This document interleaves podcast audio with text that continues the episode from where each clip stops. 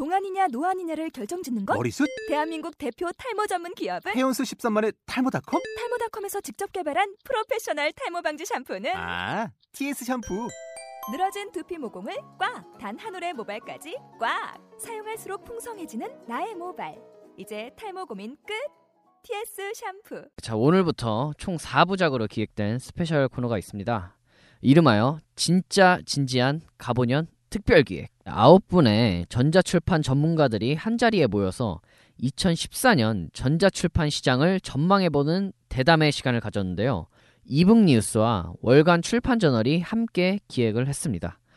앞으로도 주기적으로 진지하게 전자출판계 현안에 대해서 이야기해 볼 예정이니까요. 궁서체로 진지하게 들어주셨으면 좋겠습니다.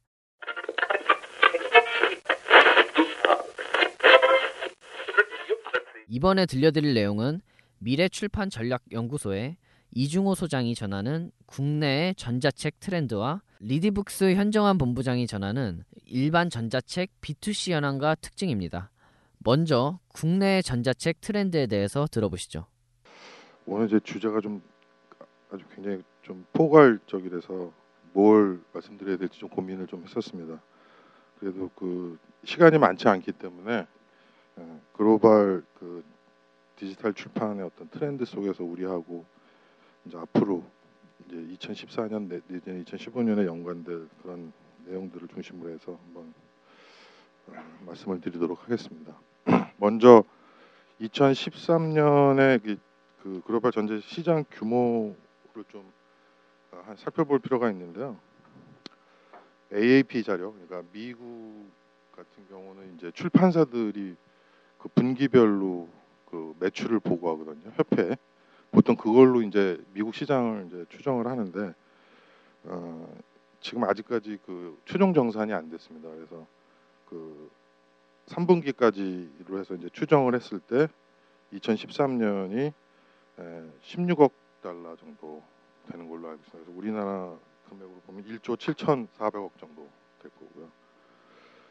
이거는 이제 작년 2012년이죠. 재작년 12년에 약 그 15억 4천만 달러에서 한 5% 정도 빚게는 성장을 못한 걸로. 근데 최종 정산에서는 아마 2012년과 비슷하거나 약간 내려갈 수도 있어요. 그만큼 이제 그 전자책 시장의 미국의 성장이 그 속도가 이제 그 굉장히 이제 완만해진 거죠.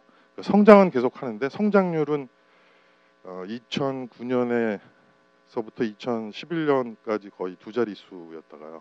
2012년부터 이제 아 세 자릿수였다가 2012년부터 이제 그 44%죠. 그러니까 두 자릿수로 떨어졌다가 이번에 한 자릿수로 떨어진 거죠. 근데 특히 2012년하고 2013년에 이제 증가율이 없는 것은 아, 그저 성장률이 떨어진 거는 사실 좀 특별한 요인이 있습니다. 저 여러분이 아시다시피 그, 그 50가지 그레이, 헝거 게임 이런 것들이 2천만 부 정도 팔, 이상 팔렸거든요. 그러니까 그게 2012년에 판매되다 보니까 2013년에 mega best가 사실 전자책에서 크게 없었어요. 그러니까 고, 그게 이제 성장률에 상당히 좀 영향을 미쳤던 것 같고요. 국내 시장은 2012년에 우리가 뭐 여기 있는 분들하고 연구 영역도 하고 했는데 약 한 800억 단행본 기준으로 800억 정도 예상을 했었는데 금년에는 한 1,100억 정도로 저희들이 추정을 하고 있고요. 그거는 어 퍼센테이지 보면 한37% 정도 되죠. 근데 사실 우리도 성장률은 조금 어, 예전만큼은 못한 것 같습니다. 그리고 주로 이제 장르 분야에서는 50% 이상 성장을 한 것 같고 일반 단, 단행본은 20에서 한 25% 정도 성장한 걸로 지금 저희들이 추측을 하고 있고요.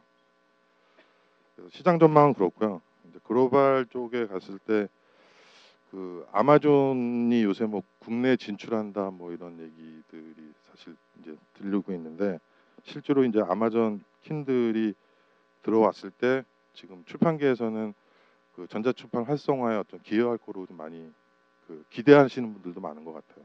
사실은 어, 제 개인적인 생각으로도 뭐 활성화에는 상당히 기대가 있을 것 같은데 사실 지금 각 나라에서 이제 진출한 나라들 영국, 뭐 독일, 일본 뭐 이런 데를 찾아보면 사실 그 나라의 전자책, 뭐 종이책 다 할 것 없이 생태계가 거의 이제 망가지는 정도의 수준을 봤거든요. 그래서 지금 아시다시피 이제 미국 내에서도 이제 한 65% 정도의 이제 시장 점유를 가지고 있는데 그 누크 그러니까 반센 노블이 아시겠지만 이제 거의 정리를 하겠다고 하는 정도 수준까지 왔고요. 경쟁에 밀리니까. 그리고 지난주죠 이제 소니가 사업을 접었고요. 미국 그 미국하고 캐나다 이제 북미 그거를 사- 사업을 접고 코보로 이제 사업을 이전해 줬고 코보도 미국에서는 사실 2, 3%밖에 마켓 쉐어가 안 됩니다. 이제 아시겠지만 코보는 이제 캐나다 베이스 이제 그 전자책 업체였다가 일본의 라쿠텐이 인수한 거거든요. 그래서 이렇, 이렇듯이 이제 계속 그 워낙 그 투자도 많이 하고 서비스도 뭐 혁신적이라서 지금 따라가 올 데가 없고 아마존의 특징은 어느 나라도 들어가든지 get big faster라는 그 전략이 있어요. 그러니까 빠르게 성장을 시키는 거죠. 단기간 안에. 그래서 이제 들어간 데를 보면 영국이 4년 전에 들어갔거든요. 지금 마켓 쉐어가 79%고요. 독일이 뭐 전자책 전까지도 있고 굉장히 보수적이에요. 3년 전에 들어가서 지금 45%. 일본이 1년 전에 지금 들어가서 거의 50% 가까이 49.4%로 지금 market share를 하고 있거든요. 그러니까 국내에 들어와서 사실은 뭐 올지 안 올지는 솔직히 저는 뭐 그 반신반의 하는데 들어온다면 상당한 영향이 있을 거다 그렇게 좀 전망을 하고 있고요. 다음으로 이제 글로벌 그 서- 전자책 서비스 추세를 보면 지금 우리가 기존에 서비스하고 있는 구매 방식도 있지만 점점 이제 서브스크립션 구독 방식의 모델들이 많이 나오고 있거든요. 대표적인 게 어, Oyster라는 데가 이제 시작을 했고요. 이 Oyster가 10만 종 정도 그 전자책을 무제한으로 한 달에 이제 우리나라 돈으로 만 원이면 볼 수 있는 걸 시작을 했고 여러분 아다시피 그 Scribd.com이라고 문서 전 세계 이제 최대 문서 유통 시스템도 이 사업에 또 뛰어들어서 지금 이제 출판사들하고 계약을 해서 좀 서비스를 하고 있고요. 역시 뭐 한 달에 만 원 정도 하고 있는데 문제는 이제 국내에도 교보의 쌤이 이제 구독 모델 하고 있는데 이제 그런 모델은 보통 books of the month라고 합니다. 그러니까 월에 몇 권 뭐 이런 거고 지금 Oyster나 Scribd가 지향하는 거는 이제 all you can read 모델이죠. 그러니까 왜 우리 뷔페에 가서 뭐 마음대로 먹다시피 10만 종에서 알아서 그 책을 읽는 건데 여기서 이제 나는 특징이 뭐냐면 우리나라 같은 경우는 그게 사실 쉽지 않은 게 출판사들이 콘텐츠를 안 주겠죠.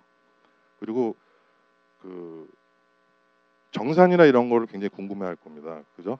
뭐 예를 들어서 뭐 민음사가 500종을 줬는데 몇 종을 봤으며 또 종을 보다가 중간에 이제 예를 들어 안 볼 경우에는 그거는 어떻게 하는지. 근데 최근에 이제 그 계약이 이제 오픈이 됐는데 오이스터 같은 경우는 10%만 봐도 출판사들한테 그 60%의 도매 가격에 그 돈을 지불하는 걸로 발표가 됐고요. 스크리브드는 40% 정도 이상 봐야 이제 지불하는 걸로 돼 있거든요. 근데 아마 10% 정도만 봐도 지불한다면 국내에서도 아마 할 수 있겠지만 그 굉장히 리스크가 있다고 생각하실 거 아니에요. 10%만 보면 다독자들은 10% 10%씩 이렇게 보면 많이 볼 거다. 근데 얘네들이 무슨 돈이 그렇게 많아서 이렇게 했나를 보면은 결국은 통계입니다. 그래서 미국의 1년 평균 한 11권 정도 보거든요. 10권에서. 그러니까 그 많이 그걸 해도 실질적으로 보는 거는 그렇게 많지가 않다는 거죠. 국내에도 지금 쌤이 월 다섯 권으로 시작했잖아요. 다섯 권, 일곱 권 뭐. 근데 지금 국내에서 1년 내내 읽어도 10권을 안 읽거든요. 그러면 한 달에 다섯 권을 읽는다는 건 진짜 파워 빌- 저기 리더들만 대상으로 하는 거기 때문에 그런 것들 그러니까 기존의 이제 통계나 이런 것들을 고려하면서 그런 서비스 모델이 나오고 있다. 그렇게 생각하시면 될 것 같아요. 그 다음에 이제 또 하나 특징적인 게 이제 그, 아, 그 다음에 이제 또 하나 소개시켜 줄 거는 이제 그 subscribe 모델의 Kindle이 있죠. Kindle이 이제 Kindle Owners' Lending Library가 있는데 KOLL은 아시겠지만 이제 메이저 출판사들 콘텐츠는 없어요. 거의 이제 KDP라고 이제 Kindle Direct Platform 자기네들의 self publishing 플랫폼에 이제 콘텐츠를 대, 대부분 이용하고 있고 아주 이- independent한 p- publisher들 독립 출판사들의 콘텐츠를 주로 하고 있습니다. 그러니까 메이저 출판사들은 아직 KOLL의 그 lending library에 이제 콘텐츠를 제공하고 있지 않고요. 네, 그렇게 설명드리고. 또 하나 이제 큰 흐름이 self publishing에 대한 어, 엄청난 성장인데 우리나라는 아직까지 이제 출판사들도 그렇고 부정적인 그 견해가 많아요. 그러니까 왜냐하면 quality에 대한 문제가 있고 또 기존의 어떤 그 출판 생태계에 있어서도 좀 문제가 있다고 생각하실지 모르겠는데 지금 미국 같은 경우는 Bowker에 이제 Bowker가 ISBN을 발행하는 그 기구인데 self publishing된 책만 39만 천 종입니다. 2012년에 그 중에 40%가 이제 15만 6천 종이 전자책으로 만들어졌고요. 근데 15만 6천 종 외에도 아까 말씀드린 Kindle Direct Platform은 ISBN을 발행하지 않기 때문에 의무적이 아니기 때문에 거기서도 뭐 1년에 뭐 5만 종 이상 나오고 있으니까 미국에서만 self publishing을 출판한다는 전자책이 20만 종 이상 가까이 된다라고 보시면 될 것 같습니다. 그리고 국내에서도 뭐 여기 북시도 와 계시고 하지만 쌤 아니 저 교보의 퍼플이 2012년에 제가 파악하기로는 13,000종을 발행한 걸로 알고 있거든요. 근데 2012년에 출판사가 교보한테 준 콘텐츠가 13,000종이 제가 알기로는 안 되는 걸로 알고 있어요. 그러니까 그게 quality나 이런 그거의 문제지 실제로 종수 볼륨으로 봐서는 우리나라에서도 상당히 성장을 하고 있고 그리고 아시다시피 이제 로맨스 쪽이나 이런 이런 쪽은 self publishing이 이미 굉장히 활성화돼 있잖아요. 그리고 그런 사이트들도 많고요. 점점 그 하나의 이제 생태계를 예, 구축해 나갈 것 같고요. 그 다음에 이제 그 마케팅적인 측면에서는 우리가 이제 그 점점 이 우리나라도 그렇고 다 책은 많이 나오는데 실질적으로 그걸 독자들에게 발견시키고 구매하게 하는 게 점점 어려워지고 있습니다. 예전에는 뭐 신문이라든가 뭐 또 TV 방송이라든가 또 배너 광고라든가 이런 게 먹혔는데 지금은 투자 대비 ROI가 안 나오고 있어요. 그래서 이 어떻게 이제 이걸 홍보하고 구매로 그 연결시킨가에 대한 그 상당한 그 이슈가 되고 있는데 미국에서는 이제 그걸 discoverability 그러니까 발견 가능성 그러니까 독자가 책을 발견할 수 있는 도록 이제 다양한 활동들을 하는 걸 말하는 건데 여기서 이제 context의 중요성이 이제 부각이 되고 있습니다. 그래서 컨텐츠가 왕이다라고 우리는 그전에 쭉 들어왔잖아요. 근데 context는 사실 컨텐츠와 context가 뭐가 다르냐로 봤을 때는 컨텐츠가 원천의 어떤 그 저자가 만든 컨텐츠라면 context는 그 우리는 사전적인 의미로 뭐 맥락 뭐 이렇지만 실질적으로는 이제 우리가 출판 개념으로 봤을 때는 예를 들어서 어, 전문가의 리뷰 서평이라든가 그 다음에 뭐 동영상으로 해서 book trailer를 만들었다든가 그 책을 홍보하기 위해서 또 저자 인터뷰 뭐 이런 디지털 메타데이터 뭐 이런 것들거든요. 이런 것들을 전달함으로써 어, 발견 가능성을 높이고 뭐 이렇게 하는 그 이슈가 지금 생기고 있고요. 이 차원에서 이제 소셜 미디어에 대한 역할이 상당히 커지고 있습니다. 그래서 그 특히 이제 그 페이스북 같은 것들을 많이 지금 이용을 하고 계신데 그 페이스북 지금 저 그 회원들도 많고 또 이제 미국 같은 경우는 reading 커뮤니티 가 굉장히 활성화돼 있어요. 그래서 아시겠지만 이제 아마존이 이제 Goodreads를 뭐저 돈을 많이 들여서 수천억을 들여서 지금 인수를 했고요. 그리고 그 Random House 같은 경우도 요새 이제 이제 페이스북 말고 Pinterest 아시죠? 핀터레스트에 이제 책을 올리기 시작하면서 1년 만에 지금 한 200만 명의 이제 팔로워가 생겼고 또 우리나라도 이제 열린책들의 페이스북 페이지 같은 경우 그 단기간에 10만 명 정도 돌파했거든요. 그래서 책을 홍보하거나 이런데 이제 페이스북이라든가 트위터는 굉장히 그 홍보 그, 그 효과가 떨어지고 있고요. 핀터레스트라든가 이런 새로운 이제 소셜 미디어가 상당히 효과를 보고 있다라는 거. 어, 이런 큰 추세고요. 기타 이제 시간 관계로 이제 좀 중요하다고 보는 거는 사실 독립 전자책 서점들이 이제 글로벌에서는 붕괴되고 있습니다. 그래서 아까 소니도 말씀드렸지만 그 초기 멤버들 1세대 뭐 북선 보드라든가 뭐 이런 데들이 다 지금 문을 닫았고요. 그러니까 그 아시겠지만 아마존이나 애플의 아이북 스토어나 구글의 북스가 전자책으로 수익은 못 벌고 있어요. 아마존도 아시겠지만 아직도 적자고요. 근데 왜 그걸 계속하냐면 거기에 고객을 확보하고 그 다른 산업에서 수익이 나는 거거든요. 구글도 마찬가지고요. 애플도 단말기 팔고 또 앱스토어를 더 활성화시키기 위해서 책을 구색으로 갖는 거지. 그러니까 그렇게 수익이 없어도 꾸준히 그 투자하고 혁신할 수 있는 그런 그 글로벌 기술 기업들이죠. 플랫폼들하고 지금 책만 팔고 전자책만 파는 업체들이 사실 견디기가 힘들어요. 그리고 그 사람들은 뭐 소- 손해가 나도 지금 계속 할인 판매를 하고 있으니까 그래서 아마존의 진출이라든가 이제 iBook Store의 한국 계정 오픈 뭐 이런 것들이 상당히 이제 영향을 미칠 수 있다라는 거고요. 네, 그리고 아마존이 출판 사업을 시작한 지가 한 몇 년 됐는데요. 벌써 아마존의 베스트셀러 전자책 베스트셀러 top 25 아니 top에도 많이 올라와 있지만 그 아마존 베스트셀러뿐만 아니라 코보, 누크 다 포함한 통계를 어, DBW Digital Book World에서 이제 통계를 매주 내고 있는데 거기에 지금 지난주에 에, top 25에 네 개가 올라왔거든요. 그러니까 아마존이 이제는 유통회사를 넘어서 세계 최대 출판사가 되는 날이 얼마 안 남았다. 저는 개인적으로 그렇게 봅니다. 왜냐하면 아까도 말씀드린 것처럼 self publishing의 KDP도 있지만 또 self publishing Creative Space라는 게 있어요 아마존에. 그거는 종이책을 만들어주는 거거든요. 근데 거기서 ISBN 등록하는 숫자를 보니까 10만 종이 넘더라고요 1년에. 그러니까 아까도 뭐 KDP, 어, KDP도 그렇고 Creative S- Space 합하면은 또 그것도 거의 뭐 15만 종, 20만 종의 self publishing 책도 있고 지금 킨들 publishing 또 킨들이 아, 저 아마존이 몇 개 출판사들을 계속 인수를 하고 있어요 지금. 그래서 그 출판 그 물이 종이책이든 전자책이든 지금 베스트셀러 상위에 지금 오르고 있다라는 거고요. 그 외에 이제 사실은 출판사들도 이제 이런 유통회사들이 출판의 영역을 침범하듯이 출판사들도 유통회사만 이제 바라보고 있으면은 자기 책을 알아서 판매하던 때는 지났거든요. 그래서 대형 주형 중형 출판사들이 전부 direct consumer 사이트들을 구축하고 있는 거죠. 자체적인 판매망 구축을 하는 거죠. 그래서 지금 미국에서 조사한 바로는 킨들 다음으로 전자책 사이트에서 판매되는 그러니까 출판사 사이트에서 판매되는 양이 많은 걸로 지금 나왔거든요.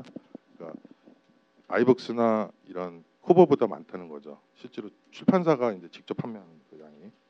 그리고 지금 도서관에 관련해서도 이제 우리 오늘도 발표가 있겠지만 미국은 엄청난 속도로 지금 도서관에서 서비스가 늘어나고 있는데 2만 8천 개의 도서관이 지금 서비스되고 있거든요. 그러니까 생각해 보십시오. 베스트셀러 하나만 뜨면 2만 8천 개는 기본으로 이제 깔리는 거 아니에요. 근데 제가 뉴욕 라이브러리 같은 경우 2012년에 그 50가지 그레이를 얼마나어치 샀나 봤더니 뉴욕 라이브러리 하나에서 2,500만 원어치 샀더라고요. 그리고 지금 우리는 전자책을 도서관에서 구매할 때 보통 정가 정도 받고 정가의 한 1.5배 정도 받거든요. 미국은 4배에서 5배를 받습니다. 그리고 아시겠지만은 메이저들은 1년 계약, 2년 계약으로 기간 제한을 두거든요. 아니면 이제 하버 콜린스 같은 경우 25번 네, 이제 그 25번인가 6번이죠. 그 캡을 둬요. 그러니까 횟수를 둬서 그 다음에 또 재계약하는 거죠. 우리나라는 근데 오히려 지금 예산이 지금 공공 예산이 좀 줄고 있고요. 아직도 이제 비도소로 지금 돼 있기 때문에 예산이 여러 가지 어려운 가운데 그 저 B2B가 어렵지만 그래도 결국은 어, 이런 전자책을 활성화하기 위해서는 이런 지역 도서관에서 그 전자책 수업이 많이 예, 돼야 되지 않을까 그렇게 생각을 하고 있습니다. 그리고 마지막으로 네, 이제 소장님 예. 어떻게 조금 이따 나중에 좀 시간을 좀 드릴 다 테니까. 예예예 예, 예. 예. 그리고 나중에 이제 뭐 더 나오는 상황은 토의하는 시간에 또 말씀드리도록 하겠습니다. 이상입니다. 감사합니다. 아 심심하다. 요즘 재밌는 책 없나? 야, 근데 책 사러 언제 서점까지 가? 서점에 서점에 안안 가도 가도 책을 볼 수 있는 방법은 없을까? 왜 없겠어요? 우리에게 베스트셀러는 물론 전자책 도서관까지 있는 북큐브가 있잖아요. 뭐? 북큐브? 전자책 6년의 역사와 전통을 자랑하는 우리 북큐브는 전자책 전문 유통 사이트로서 모든 전자책을 취급합니다. 정말이에요. 베스트셀러는 물론 19금 도서까지 모두 다 볼 수 있다니까요. 야, 19금 도서 집에서 보다가 걸리면 어쩌려고 그래? 걱정하지 마세요. 컴퓨터는 물론 어떠한 단말기에서도 사용할 수 있는 우리 북큐브입니다. 아이쿠 정말 깜짝 놀랐어요. 전자책 전문 유통업체 북큐브 포털 사이트에서 북큐브를 검색해 주세요. 네, 잘 들었습니다. 아마존이 유통사를 넘어서 출판사의 성격까지 갖게 될 것이라고 예측을 하고 있는데요. 출판 시장의 생태계를 망가뜨리지 않을까 우려의 말씀을 해주셨네요. 그럼 다음으로 리디북스 현정환 본부장이 전하는 일반 전자책 B2C 현황과 특징에 대해서 들어보시죠. 반갑습니다. 그 이중호 소장님께서 어떤 그 국내외 시장에 대한 팩트는 많이 설명을 해주셨기 때문에 그리고 제가 시장보다는 저희가 저희 리디북스가 일반 아, 도서 영역에서 독자들에게 어떤 서비스를 하고 있는지 위주로 좀 말씀을 드리면 어, 약간의 예, insight가 있지 않을까 싶어서요. 그거 위주로 간단히 말씀을 드릴게요. 일단은 어, 뭐 다 아시겠지만 그 일반 그러니까 이북 형태, 그러니까 책의 형태로서 그 유통이 되는 채널이 크게 세 가지가 있을 텐데 우리나라에서 하나는 저희 같은 전자책만 전문으로 전자책이 주업인 전자책 서점들이 있고요. 옆에 이제 북큐브도 있고 뭐 에피루스도 있고요. 그다음에 두 번째는 기존의 종이책을 팔던 예, 인터넷 서점들, 종이책 서점들이 진행하는 그 전자책 사업이 있고 세 번째는 어, 전자책 판매하는 게 주업이라기보다는 뭐 포털이라든지 아니면 통신사에서 운영하시는 어, 서비스 안에서 이제 컨텐츠로서 이 북을 판매하는 크게 이제 세 가지 유통 채널이 있다고 어, 보면 될 것 같고요. 저희는 전자책만 팔고 특히 어, 조금 더 그 판매를 하다 보니까 다양한 뭐 만화나 장르 소설을 다 판매를 하고 있지만 일반 도서 우리가 흔히 얘기하는 단행본 어, 도서의 비중이 좀 많이 높은 편입니다. 그래서 어, 그것을 어떤 식으로 좀 소구를 하는지 말씀을 드리면 일단은 저희의 독자들은 어, 연령으로 말씀을 드리면 30대 중반에서 종형이라고 보시면 돼요. 예, 30대 중 후반으로 예, 예, 초반 그다음에 이제 후반으로 넘어가면서 중반이 가장 활발한 어, 사용층이고요.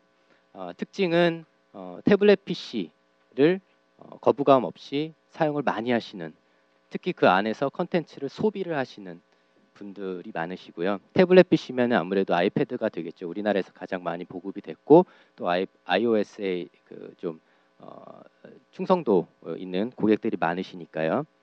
어, 그 다음에 주로 가장 많이 판매가 되는 카테고리는 아무래도 소설이 어, 그러니까 장르 소설을 제외하고도 어, 일반 소설도 상당히 많고요. 그 다음에 인문사의 역사, 그 다음에 경영경제 자기개발 한묶음.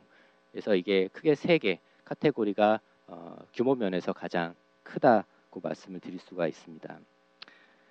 그래서 저희가 이 고객들께 어떤 식으로 어, 어 컨텐츠를 알리고 어, 마케팅을 하고 어, 서비스를 하느냐 어, 간단하게 네 가지를 말씀을 드리면은 일단은 그 큐레이션 우리가 흔히 얘기하는 큐레이션이죠. 그 책을 전달하는 방법인데 아무래도 어, PC에서 구매하시는 분들도 굉장히 많지만 PC도 물론 굉장히 한정적인 공간이잖아요. 서점에 가가지고 browsing하는 경험이 없기 때문에 그리고 태블릿이나 어, 모바일에 넘어오면 서점 자체의 그 화면 공간이 극히 좁은 환경에서 쇼핑을 해야 됩니다. 그렇기 때문에 어떤 책을 어떻게 전달하느냐가 가장 핵심이고요.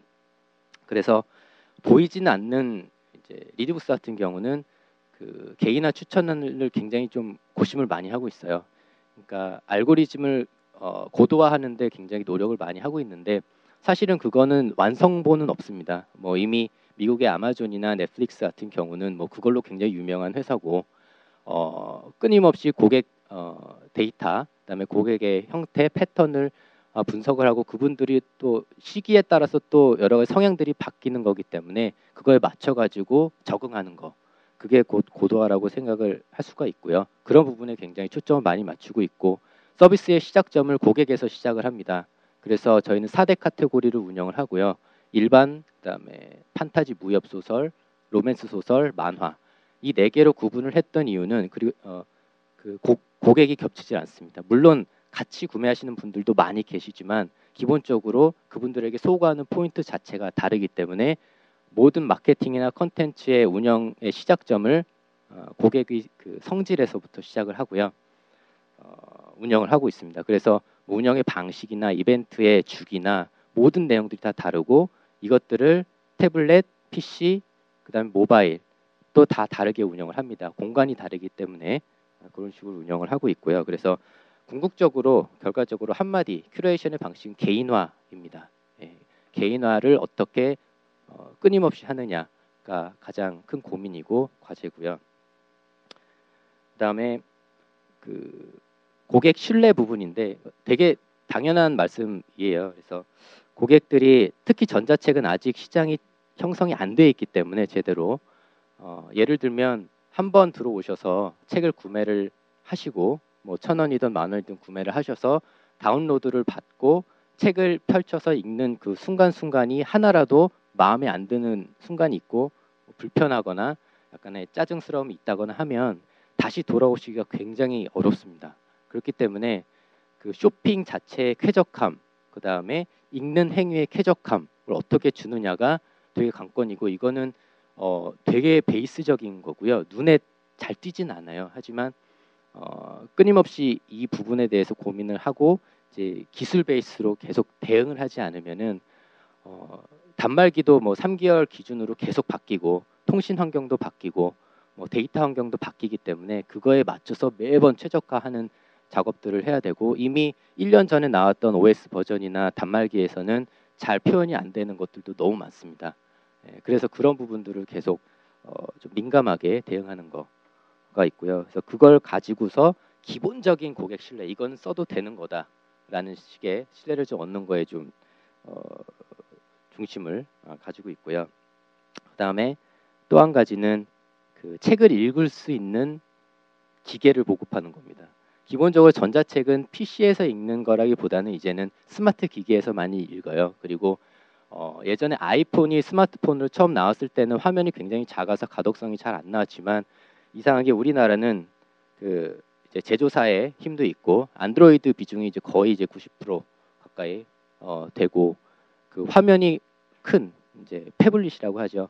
그래서 실제로도 노트 2 고객들이 어, 안드로이드 고객 중에서는 제일 많고 그 다음에 아이패드 고객들 우리나라에 한 300만 명을 추정되는데 그 중에 한, 한 3분의 1 정도가 리디북스는 다운로드를 받은 경험이 있는 걸 추정을 하지만 그런 조금 더 책을 볼 수 있는 환경에 그 기기를 가지고 계신 분들을 더 많이 늘리는 것이 그리고 그분들이 책을 그 기기로 여러 가지 행위를 하지만 그 중에 책을 읽게 하는 경험을 하게 만드는 게 되게 중요합니다. 그래서 어 이제 리드 같은 경우는 그 태블릿을 어, 보급하는 거에 되게 많이 신경을 쓰고 있고요. 그래서 아직까지도 뭐 매년 나오는 이야기지만 전자책 시장은 올해는 굉장히 기대가 되고 굉장히 큰 어, 폭발이 있을 것 같은 기대감을 갖고서 항상 일을 하지만요. 그런 인프라를 만드는 것 자체가 항상 중요하고 베이스에 집중을 하는 게 그냥 핵심인 것 같고 어, 뭐 마지막으로 우리나라에 만약에 아마존이 들어오면은 저희는 되게 일단 좋을 것 같습니다. 왜냐하면 아직까지도 책을 읽으시는 분 중에서 전자책을 아시는 분, 전자책을 쓰시는 분 중에 리디북스 아시는 분들이 극히 적다고 생각을 해요.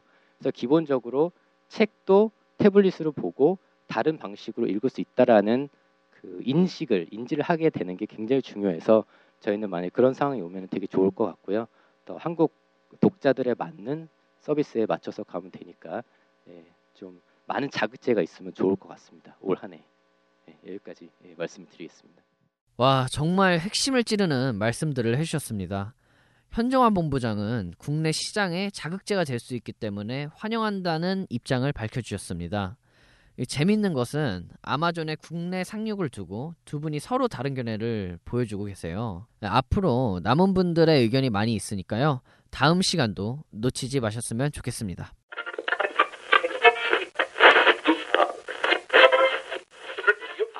여러분은 출판 저널이라는 회사를 알고 계십니까? 제가 한번 전화해 보겠습니다.